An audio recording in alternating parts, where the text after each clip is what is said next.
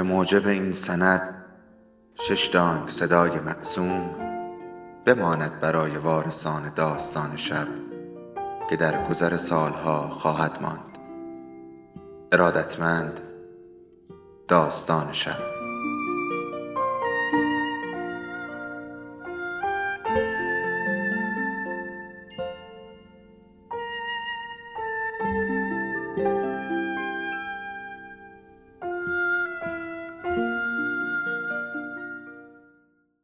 یکی بود یکی نبود.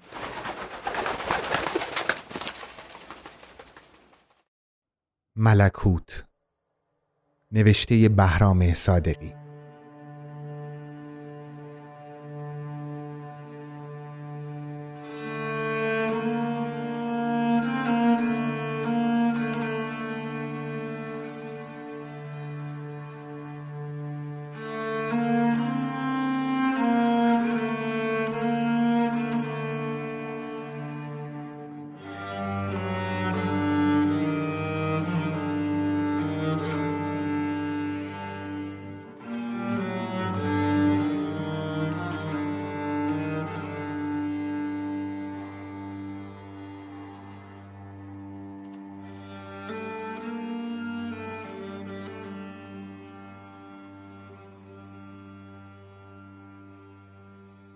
دکتر حاتم به منشی جوان رو کرد و گفت من تا کنون چنین کاری نکرده بودم.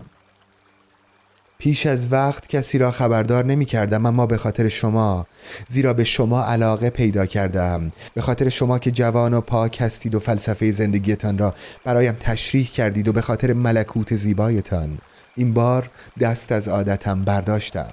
شما می توانید در این چند روز باقی مانده در این یک هفته باقی مانده به اندازه صدها سال عمر کنید. از زندگی و از هم تمتع کافی بگیرید بخوانید برقصید. چند رمان مطالعه کنید بخورید بنوشید. یکی دو شاهکار موسیقی گوش کنید چه فرق می کند اگر قرنها هم زنده باشید همین کارها را خواهید کرد. پس مسئله فقط در کمیت است و نه کیفیت. و آدم عاقل کارهای یک نواخت و همیشگی را سالهای سال تکرار نمی کند بقیده من یک هفته زندگی در این جهان کافی است. به شرط آنکه آدم از تاریخ مرگ خود واقعا خبر داشته باشد و شما این موهبت را دارید. بنابراین چه جای نگرانی است؟ شما در دم مرگ هیچ حسرت و اندوهی نخواهید داشت.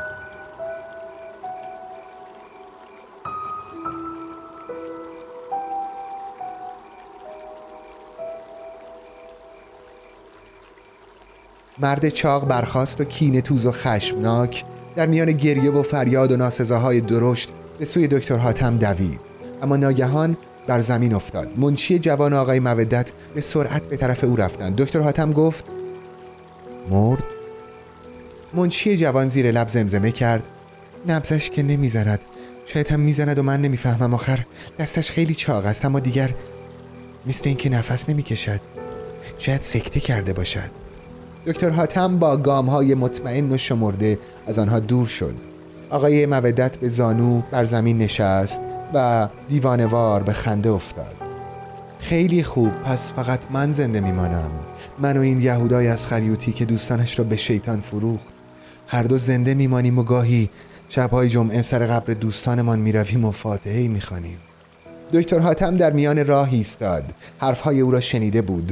کمی جلو آمد و گفت ولی مسیح چه کسی است؟ او کجاست؟ آقای مودت خاموش ماند. دکتر حاتم باز به طرف اتومبیل راه افتاد. منشی جوان زیر لب گفت باید کاری کرد باید کاری کرد. و هیکل تنومند مرد چاق را جابجا جا کرد. تکمه های پیراهنش را گشود صدایش زد دستهایش را به اطراف تکان داد. مرد چاق سرد و رنگ پریده بود و به همین زودی بوی مرده می‌داد. آقای مودت همچنان میخندید و گاهی به ناشناس اشاره می‌کرد. ناشناس از مدتی پیش بر سر نعش مرد چاق ایستاده بود و دندانهای خود را به هم میفشد اشک به آرامی از چشمهایش فرو میریخت. منشی جوان نمی‌دانست به چه کسی رو کند و چه بگوید. نمی ترسید اما گیج شده بود. ناگهان دست مرد چاق را هوا کرد و وحشیانه به ناشناس و آقای مودت حمله برد و آنها را به زمین درغلتاند و فریاد زد. حرفهایش نامربوط و شکسته بود. نگاه کن نگاه کن مثل حیوان از نفس افتاد. اسم مرگ خفش کرد. پس شما زنده میمانید ها؟ شما که من خوب میشناسمتان. وای وای به ملکوت من هم. به او هم از این زهرها داده است. شما که هیچ چیز خوب یا بد در روح زندگیتان ندارید شما سالها زنده میمانید و این بیچاره باید بمیرد. او به کسی بدی نکرده بود. هر کس می‌تواند کمی بد باشد. هر کس می‌تواند از مرگ بترسد. آن وقت اینطور بی سر و صدا و احمقانه باید بمیرد. دکتر هاتم زیر درختی در تاریکی خاکستری رنگ ایستاده بود و به آنها نگاه می‌کرد. دستهایش را در زیر شنل سیاه به کمر زده بود. منشی جوان هر یک از دوستانش را که اکنون برخواسته بودند بار دیگر با فشار به زمین انداخت و بیان که توجهی بکند. پا روی مرد چاق گذاشت و به سوی دکتر حاتم دوید. گویی مسروعی است که می‌خواهد از چنگال حمله محتوم خود بگریزد و حمله او را از هر طرف احاطه کرده است و امانش نمی‌دهد. دکتر حاتم راه را بر او بست. آنجا نروید خواهش می‌کنم.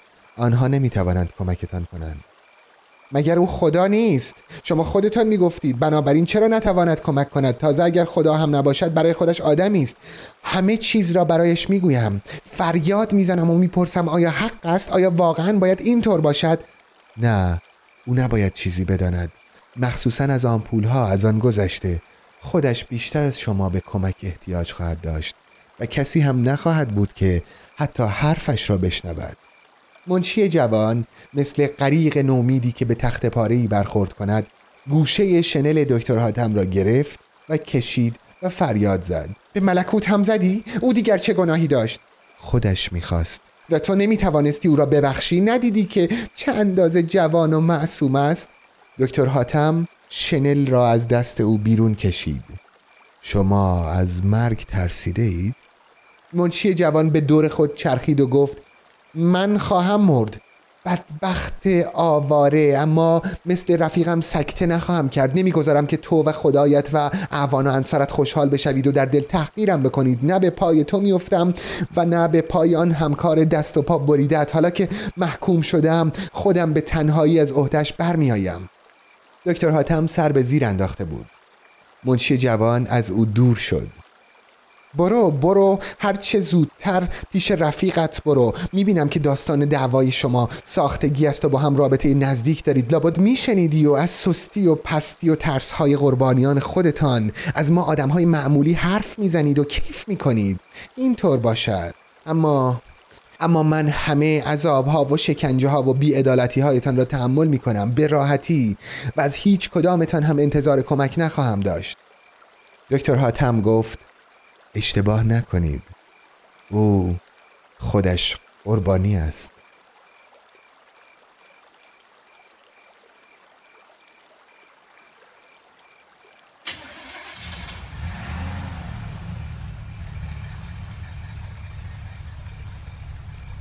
منشی جوان برگشت و دیگر به پشت سر نگاه نکرد.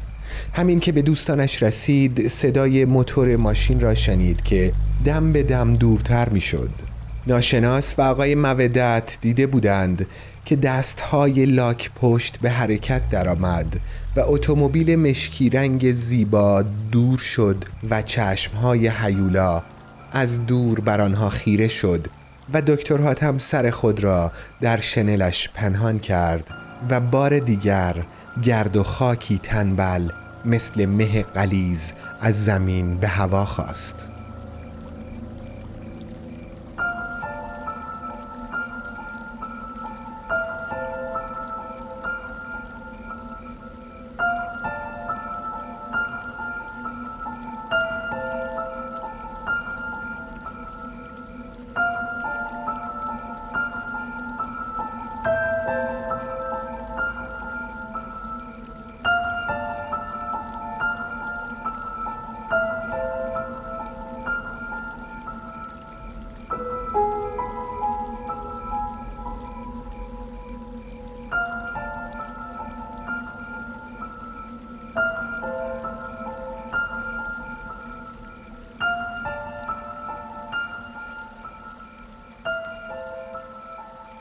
منشی جوان نشست و بار دیگر نبز مرد چاق را در دست گرفت و گفت باید برسانیمش به دکتر اما نه به دکتر حاتم. ممکن است هنوز دیر نشده باشد. این حالت در او سابقه دارد. شاید هم نجاتش دادیم. آقای مودت و ناشناس خم شدند تا به منشی جوان مدد برسانند و دوستشان را از زمین بلند کنند. آقای مودت گفت همش تقصیر جن من است. منشی جوان آهسته میگریست. دیگر تمام شد. دکتر حاتم کار خودش را کرد. مثل اینکه آن جن لعنتی را هم او فرستاده بود. نمی‌دانم. بپرس. از رفیق عزیزمان بپرس. او از همه چیز اطلاع دارد. ناشناس لبخند زد. مرد چاق را بلند کردند و به زحمت تلو تلو خوران به سوی جیپ راه افتادند. آقای مودت شرم زده گفت ولی باید مرا ببخشی. از من گله ای نداشته باش. میدانی که تقصیری ندارم و لابد یک اشتباه یا تصادف و شاید بدبختی باعث شده است که بتوانم زنده بمانم. منشی جوان گفت چرا اینطور به من نگاه می کنید؟ هنوز که نمردم. آقای مودت و ناشناس چشم از او برداشتند. او زیر لب زمزمه کرد. دیر یا زود دیر یا زود می بایست اتفاق بیفتد اما چرا اینطور؟ چرا اینطور؟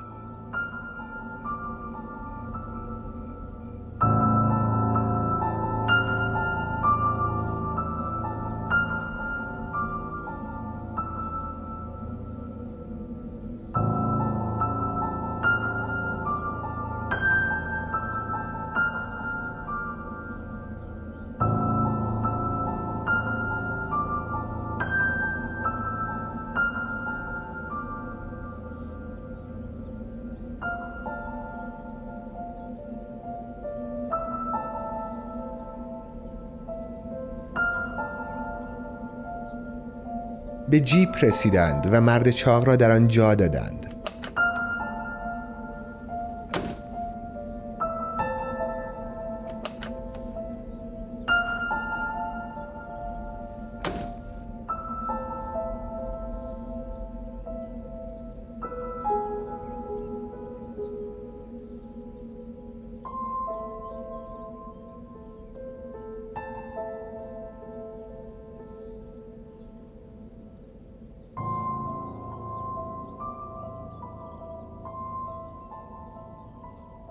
آقای مودت گفت سوالی دارم حالا می‌خواهی چه کار بکنی؟ چه تصمیمی گرفته ای؟ واقعا خواهی مرد؟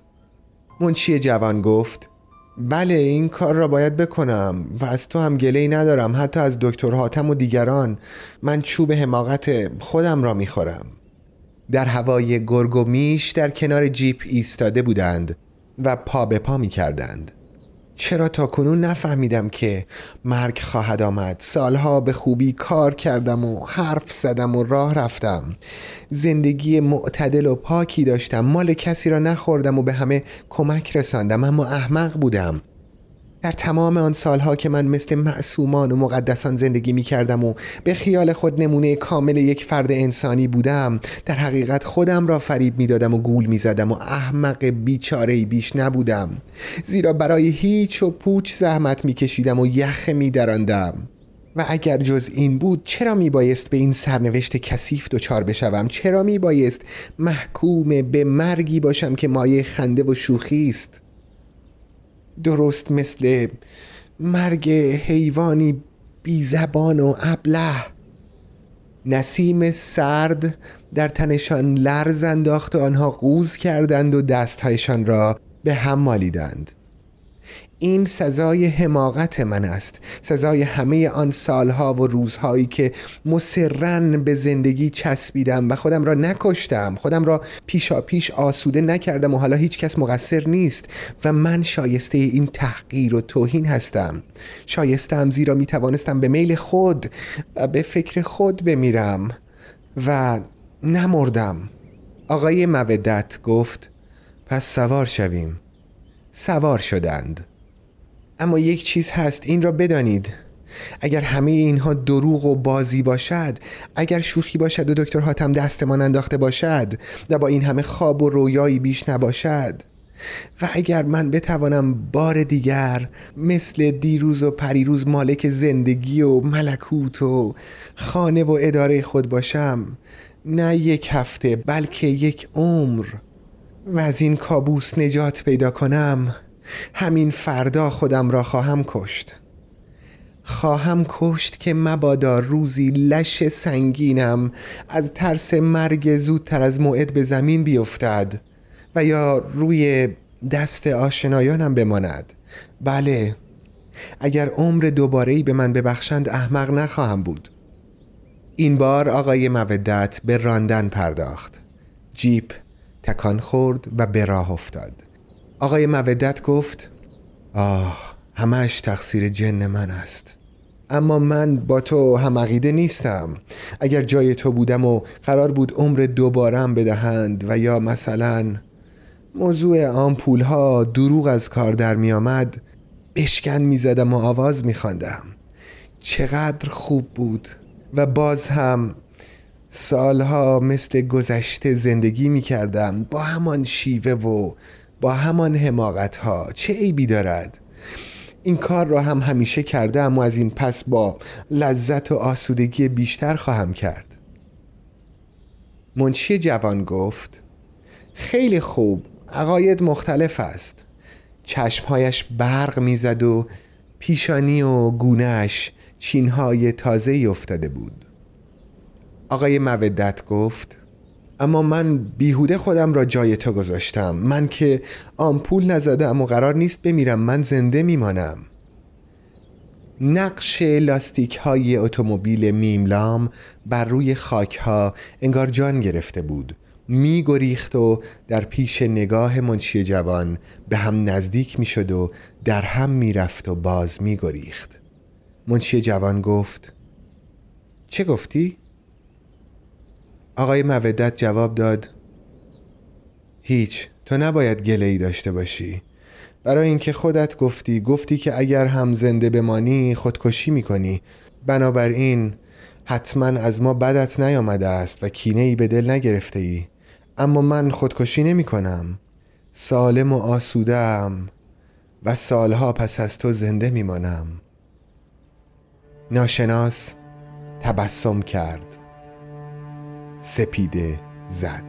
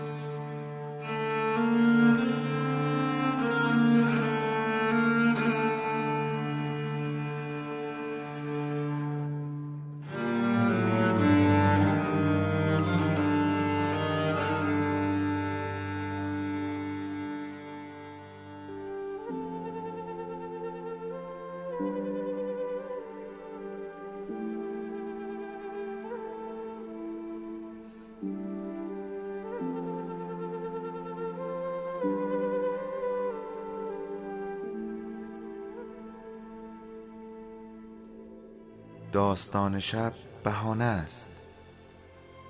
برای با هم بودن دور هم نشستن شنیده شدن.